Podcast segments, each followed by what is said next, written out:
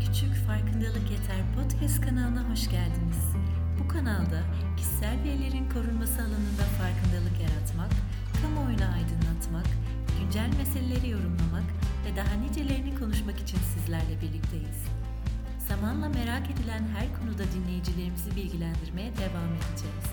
Öyleyse ikinci serimiz pes etmeden başlasın.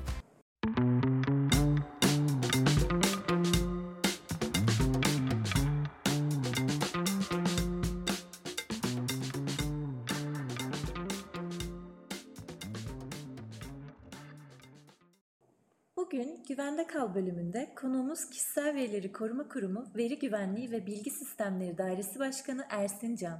Ersin Bey hoş geldiniz. Hoş bulduk.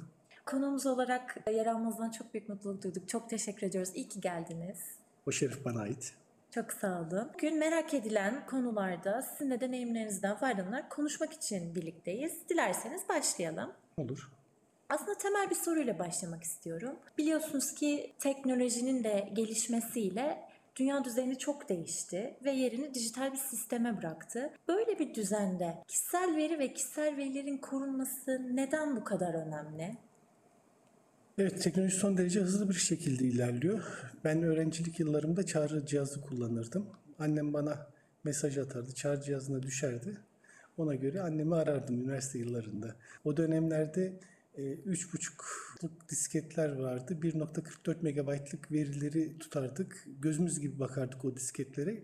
Çünkü herhangi bir sarsıntıda, güneşte ya da manyetizmaya maruz kaldığında bozulma ihtimali vardı. Verilerin korunması gerçekten son derece önemliydi. E, teknolojinin yetersiz kalmasından dolayı. Ancak artık bir oda büyüklüğündeki bilgisayarlar avucumuzun içerisinde yer alabilmekte, tüm hayatımızı şekillendirmekte ve yönlendirebilmekte. Son dönemlerde özellikle pandemiyle birlikte dijital teknolojilerin önemini daha da anladık. Hayatımızı kolaylaştırdığını gördük. Bunu eğitimden iş yapma biçiminize kadar, home office çalışmalara kadar görmüş pozisyondayız. Kurumumuzda da aynı şekilde pandemi süreci içerisinde kendi personelimizle yapmış olduğumuz bir takım toplantıları uzaktan bağlantı yöntemiyle gerçekleştirdik. Hayatımızın bir vazgeçilmez parçası teknoloji. Bu teknolojiden vazgeçemeyiz. Yeni kavramlar da artık hayatımızın içerisinde. İşte nesnelerin interneti diyoruz, büyük veri diyoruz, yapay zeka diyoruz gibi bir takım e, yeni kavramlar hayatımızın vazgeçilmezi haline geldi. Peki bu vazgeçilmez unsurlarla birlikte aslında birçok veriyi de paylaşıyoruz. Bugün evimizde kullandığımız akıllı küçük robot süpürgeler evimizin koordinat verisini tutarken telefonlarımızda yer alan işte Facebook'tur, Twitter'dır, Instagram'dır gibi bir takım uygulamalarımız var. Bu uygulamalarla birlikte cep telefonumuzdaki birçok bilgi ve bununla birlikte olarak davranışsal bir takım bilgilerimizi karşı tarafla paylaşıyoruz. Teknolojinin gelişmesi hayatımıza bir takım kolaylıklar sağlarken beraberinde de bir takım riskleri de doğurabilmekte. Bu çerçevede teknolojinin doğru kullanılması kişilerin kendi temel hak ve özgürlüklerini yani hak arama yöntemlerini öğrenmesi, bilinçlenmesi son derece önem arz ediyor. E, demek istediğiniz şey biz artık teknolojinin gelişmesiyle her şeyi paylaşır olduk. Genel olarak da bireyin kendisinde bitiyor aslında kişisel verileri korumak teknolojinin de etkisiyle. Peki pozisyonunuz itibariyle de e, kişisel verilerin korunmasına ve güvenliğine ilişkin bakış açınız nedir? Demin siz de belirttiniz. Aslında bu noktada e, veri güvenliği ya da veri güvenliği kişinin kendisiyle başlıyor. Öncelikli olarak kişiler hangi kişisel verilerini hangi platformda nasıl paylaştığını bilmesi gerekiyor. En çok yaptığımız hatalardan bir tanesi bu. Cep telefonumuza çeşitli uygulamalar indiriyoruz. Bunlar sosyal medya uygulamaları olabilir ya da çeşitli oyunlar olabilir. E, bunları indirirken bu uygulamaların bizden hangi kişisel verileri istediğini bilmemiz gerekiyor. Bu noktada veri güvenliği aslında kişinin kendisiyle başladığını söyleyebiliriz. Buna basit bir örnek verecek olursam ben kendi oğlumdan bir örnek vermek isterim bu noktada. Bir gün oğlumun çok oynadığı bir oyun var. Merak ettim oyunun ne olduğunu yani onun e, ruhsal ve psikolojik gelişimine olumsuz bir sonuç doğurma riski var mı yok mu? Bunu görebilmek açısından. Önce oğlumu oyun oynarken izledim. bir savaş oyunuydu. Arkasından oyunun gizlilik sözleşmelerine baktım. Oyunun gizlilik sözleşmelerine baktığım zaman aslında birçok bilgiyi topladığını gördüm. Hangi bilgilerdi bunlar? E, o bilgisayar içerisinde bulunan işte erişim bilgisi, IP bilgisi, lokasyon bilgisi, hangi klavyeyi tuşladığı, hangi hızla tuşladığı, mouse kullanma hızına kadar birçok veri yani kişiyle ilgili bir profil çıkartabilecek birçok bilginin toplandığını gördüm ve bu noktada işin gerçeği bazen biraz da ürpermedim değil. Kendi çocuğum adına. E, yine cep telefonlarımızda birçok şeyi paylaşıyoruz. Aslında sosyal medya platformlarında çeşitli ortamlarda ev ortamında olsun dışarıda olsun birçok fotoğrafımızı, videomuzu bir takım ortamlara yüklüyoruz. Ama ancak şunun da bilincinde ve farkında olmamız lazım. Bunu sadece biz ve arkadaşlarımız görmüyor. Bu, bu veriler aynı zamanda bizim hakkımızda profillemeye sebep olabilecek bir takım olumsuz sonuçlar doğurabileceği riskini de göz önüne alarak paylaşımlarımıza dikkat etmemiz lazım. İndirdiğimiz uygulamalara dikkat etmemiz lazım. Bu noktada kişilerin bilinçlenmesi ve farkındalığın oluşması son derece önemli. E, kurumumuza da bu noktada bar ve şikayetler de geliyor bu çerçevede veri güvenliğine ilişkin. Bunun haricinde pandemi süreciyle birlikte siber saldırganların yapmış olduğu eylem sayısı da aslında arttı. Pandemi dönemi süresince çok sayıda veri ihlal bildirimi geldi. Buradaki gelen veri ihlal bildirimlerine baktığımız zaman karşılaştığımız en önemli unsurlardan bir tanesi kullanıcıların çeşitli platformlarda, sosyal medya, finans, e-ticaret platformlarında kullanmış oldukları kullanıcı adı ve şifrelerin illegal sitelerde yayınlandığını görüyoruz. Siber saldırganlar aslında bunları biriktirerek veri tabanı oluşturduğunu da görüyoruz. Bu elde edilen verilerle birçok platformda saldırılar gerçekleştiriliyor ve bunların bir kısmı da başarılı oluyor. Bunun en önemli sebeplerinden bir tanesi aslında kişinin kendi oluşturmuş olduğu şifreyi, aynı şifreyi birden fazla platformda kullanması. Örnek verecek olursak, Instagram hesabında kullandığı kullanıcı adı ve şifreyi bankacılık işlemlerinde de kullanıyor. E-ticaret faaliyeti işlemlerinde de kullanıyor.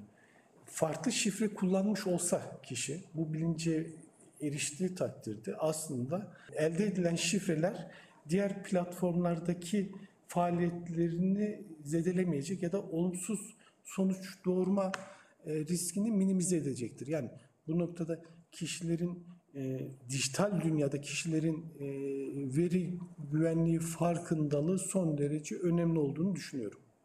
Dinleyicilerimize seslenelim. Düzenli aralıklarda, düzenli periyotlarda şifre değiştirmenin önemini siz de söylemiş oldunuz. Hatta kuruma gelen ihlal bildirimlerinden de bahsettiniz sıkça yaşandığından.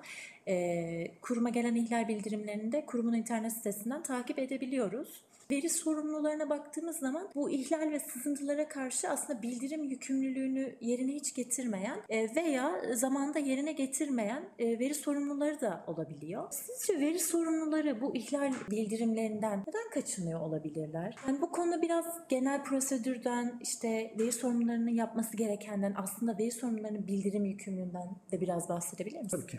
Evet, e, kanunun ikinci maddesinde veri sorunlarının veri güvenliğine ilişkin yükümlülükleri yer almakta. 12. maddenin bir numaralı fıkrasında veri sorunlarının kişisel verilerin hukuka aykırı olarak işlenmesini önlemek, kişisel verilere hukuka aykırı olarak erişilmesini önlemek, kişisel verilerin muhafazasını sağlamak amacıyla uygun güvenlik düzeyini temin etmeye yönelik gerekli her türlü teknik ve idari tedbiri alması zorunlu olduğu hükmü yer almakla birlikte 12. yine 5. fıkrada ise işlenen kişisel verilerin kanun olmayan yollarla başkaları tarafından elde edilmesi halinde veri sorumlusu bu durumu en kısa sürede ilgilisine ve kurula bildirir. Kurul gerekmesi halinde bu durumu kendi internet sitesinde ya da uygun göreceği başka bir yöntemle ilan edebilir hükmü yer almaktadır. Aslında buradaki en kısa süre ifadesi yine kurulun 2019'da 10 sayılı bir kararı yer alıyor. Bu kararda 72 saat olarak, bu en kısa süreyi 72 saat olarak yorumladı. Bu kapsamda veri sorumlusu bu durumu öğrendiği tarihten itibaren gecikmeksizin 72 saat, en geç 72 saat içinde kurula bildirmesine, veri sorumlusunca söz konusu veri ihlalinden etkilenen kişilerin belirlenmesini mütakip, ilgili kişileri de makul olan en kısa süre içerisinde ilgili kişinin iletişim adresine ulaşabiliyorsa doğrudan, ulaşamıyorsa veri sorumlusunun kendi internet sitesi üzerinden yayınlanması gibi uygun yöntemlerle bildirim yapmasına karar vermiştir. Yani veri sorumluları ihlali öğrenmesinden itibaren 72 saat içerisinde kurula bildirimde bulunacak. Evet. Ee, peki kurula bildirim nasıl gerçekleşebiliyor? Üç farklı yolla kurula bildirim gerçekleştirebilirler. Ee, bunlardan bir tanesi bizim internet sitesinde yer alan ihlal bildirimi .kvkk.gov.tr adresinde bir modülümüz yer alıyor. Bu modül üzerinden başvurabilirler. İhlal bildirimi kvkk.gov.tr uzantılı bir e-posta adresimiz yer alıyor. Buraya e-posta iletebilirler, formu doldurup veyahut da posta yoluyla kurumumuza bu ihlal bildirimlerini intikal ettirebilirler. Bu 72 saat sürenin önemi ise şu kurula ve ilgilisine 72 saat içerisinde bildirilmesindeki önem ihlal nedeniyle bu kişiler hakkında ortaya çıkabilecek olumsuz sonuçların bir an önce önüne geçilebilmesi ve en aza indirilebilmesine imkan verilmesi için yani ilgili kişilerin bu konuda haberdar olup gerekli önlemleri de alabilmesi. Peki tüm veri sorunları kurumuza veri ihlal bildiriminde bulunuyor mu? Bir ihlal gerçekleşiyor. Başvurduklarını söyleyemem. Ancak şöyle bir durum da söz konusu yıllara göre istatistiksel olarak değerlendirdiğimizde ihlal bildirim sayısının da arttığını görüyoruz. Bunu şu şekilde yorumlayabiliriz. Kanunun farkındalığının veri sorunlarınca öğrenilmesi ile birlikte bu ihlal bildirim sayılarının arttığını söyleyebiliriz ve ilerleyen yıllarda bunun gitgide de artacağını öngörüyorum. Bildirimde bulunmayan veri sorunları var. Evet, e, buradaki çekinceler şu şekilde ifade edebiliriz. Bunlardan bir tanesi ihlal bildiriminin kurumun internet sayfasında yayınlanması çekincesi yer alıyor. Bu da son derece yanlış bir algı. Yayınlanan ihlal bildirimlerine baktığımız zaman orantısal olarak aslında bize intikal eden veri ihlal bildirimlerinin belki beşte birini, dörtte birini ya da beşte birini yayınlamış durumdayız. Bu yayınlanmanın da bir takım kriterleri var. Kurul yayınlanıp yayınlanmamasına tamamen karar veriyor. Buradaki kriterlere baktığımız zaman ilgili kişiye bildirim yapılıp yapılmadı ilgili kişi üzerinde olumsuz sonuç doğurup doğurmadı, ihlalin niteliği, niceliği gibi bir takım kriterler değerlendirilerek kurum internet sayfasında yayınlanmasına karar verebiliyor. Diğer bir unsur idari para cezası yeme korkusu. Yine istatistiksel olarak baktığımız zaman bize intikal eden ve sonuçlandırdığımız veri ihlal bildirimlerinin büyük bir çoğunluğunu idari para cezası kesmedik. İdari para cezası Kanun 18. maddesinde işte e, veri güvenliğine ilişkin yükümlülüğünü yerine getirmeyen veri sorunlarına işte idari para cezası kesilebileceği hükmü yer alıyor. Burada kurulun amacı veri sorunlarını cezalandırmak, idari para cezası kesmek değil. Tamamen veri sorunlarında da farkındalığın yaratılması, gerekli veri güvenliğine ilişkin gerekli özeni göstermeleri noktasında ağırlıklı olarak talimatlandırdığını söyleyebilirim. Bir üçüncü taraf daha var. Bu üçüncü taraf aslında veri ihlali olup olmadığını farkında bile olmuyor. Bunu ne zaman farkına varabiliyorlar? Bazen hiç farkına varmıyorlar ama e, bir fidye saldırısına maruz kaldıkları zaman sistemleri çalışmadığında durumun farkına varıyorlar. Veyahut da kendilerine ait kişisel veriler illegal ortamlarda satışa çıkıp bununla ilgili bir bilgi sahibi olursa öğrenebiliyorlar. Şunu söyleyebiliriz. Sağdaki birçok veri ihlal bildiriminden veri sorunlarının haberdar olmadığını söyleyebiliriz. Çıkan haberleri takip ettiğimiz zaman. Öyleyse şu söyleyebiliriz. E, veri sorumluları korkmasınlar, kurula ihlal bildirimi yapsınlar. Peki veri sorumluları ihlalleri karşı nasıl kendilerini koruyacaklar? Bildiğiniz üzere tek başına gerçek bir kişi veri sorumlusu olabileceği gibi bu doktor, muhasebeci, binlerce çalışan olan veri sorumluları da bulunmakta. Tabi bunların her birinin alabileceği teknik ve idari tedbirler de birbirlerinden farklılık arz ediyor. Veri sorumluları bu noktada proaktif bir yaklaşım içerisinde olmaları lazım. Öncelikli olarak riskleri belirlemeleri lazım. Bu riskler çerçevesinde meydana çıkabilecek olumsuz sonuçların ortaya konulması ve bu risklerin bertaraf edilmesine yönelik bir takım tedbirleri almaları gerekiyor.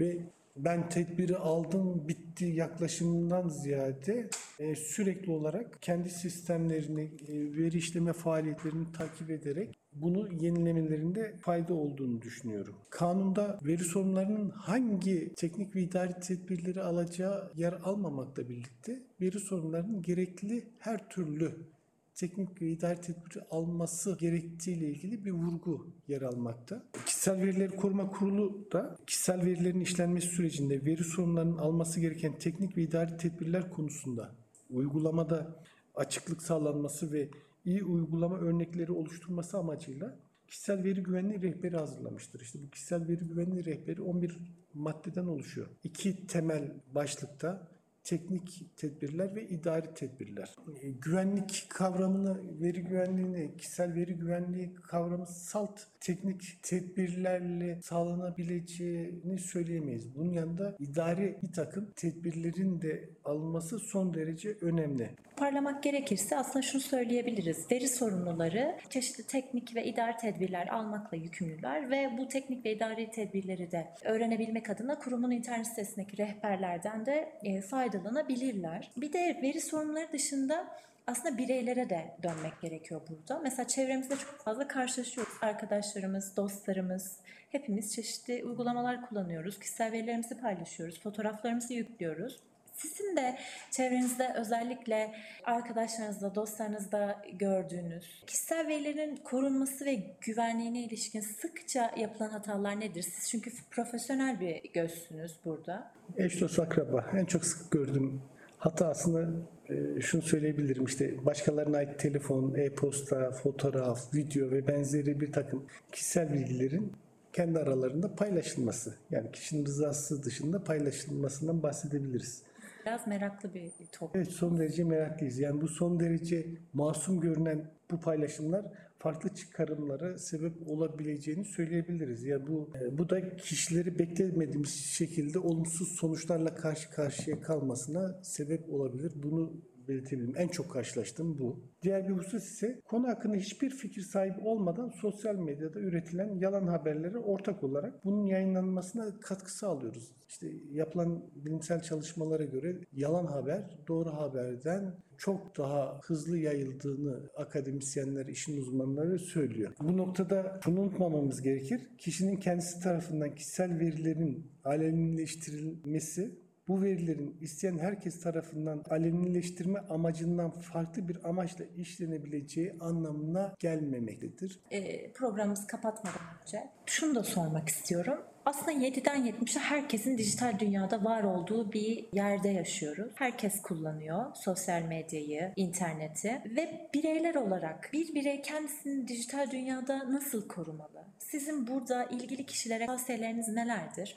Yani yeni iletişim teknolojilerinin doğası gereği kişisel gizlilik, güvenlik ve mahremiyet olguları ile çalışan bir eksene ilerlediğini söyleyebiliriz. Yeni iletişim teknolojileri kişisel mahremiyeti zedeleyebilmekte, dahası kişisel yaşantıların sürekli gözlenerek analiz edilmesini ve yorumlanmasını mümkün kılmaktadır. Bunu söyleyebiliriz. Bu noktada veri güvenliği son derece önem arz ediyor. Konuşmamızın başında da belirttik. Güvenlik kişinin kendisiyle başlar. Öncelikli olarak farkındalığımızı artırmamız lazım. Yani farkındalık güvenliktir diyebiliriz. Yine konuşmamızın başında da bahsetmiştik. Kullandığımız uygulamaların gizlilik ayarlarını düzenlemeliyiz. Varsa gizlilik ayarlarını düzenlemeliyiz. Hangi verilere erişim izni ver, verildiğini bilmeliyiz.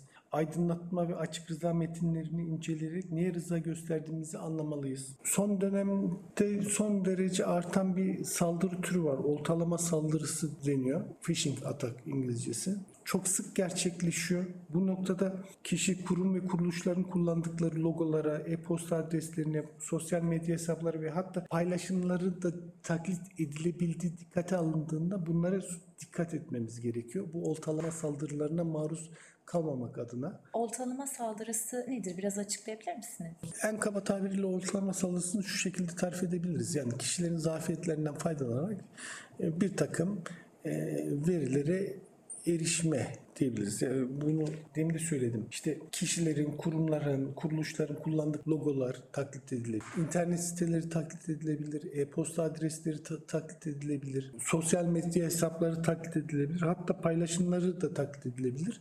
Bu noktada bunlara dikkat etmemiz lazım. Yani dijital ortamdaki tıklamalarımız son derece önemli. Yani önce dur, düşün, tıkla diye bir motto yer alıyor. Slogan var. Onun için tıklamadan önce bir durmamız düşünmemiz, ondan sonra tıklamamız gerekiyor. Bu son derece önemli. Oltalama saldırılarının veri sorumlularına oluşturduğu maliyet de çok yüksek. Bankacılık ve finans sektörünü ele alalım ya da e-ticaret faaliyetlerini. Ben şunu biliyorum ki büyük e-ticaret firmaları ve bankacılık sektörü milyonlarca dolarlık çok büyük yatırımlar gerçekleştirebilmekte. İşte güvenlik duvarları, antivirüs yazılımları, bir takım farklı güvenlik yazılımlarına çok ciddi yatırımlar yapılıyor. Ancak bir personelin dalgınlığı, tecrübesizliği gibi bir takım unsurlar o almış güvenlik önlemlerinin hepsini bertaraf edebiliyor. Bu noktada oltalama saldırılarına son derece dikkatli bir şekilde yaklaşılması gerekiyor. Güçlü parolalar son derece önemli. Güçlü parola oluşturmamız gerekiyor. İnsanlar ağırlıklı olarak unutmayacağı parolaları seçiyor ya da birbirini tekrar eden kelimeleri tercih ediyor. 1, 2, 3, 4, 5, 6 gibi ya da kendi adını kullanıyor, çocuğunun adını kullanıyor. Bu noktada tahmin etmesi zor olan, içerisinde alfanumarik ve karakterlerin olduğu parolaların tercih edilmesi gerekiyor.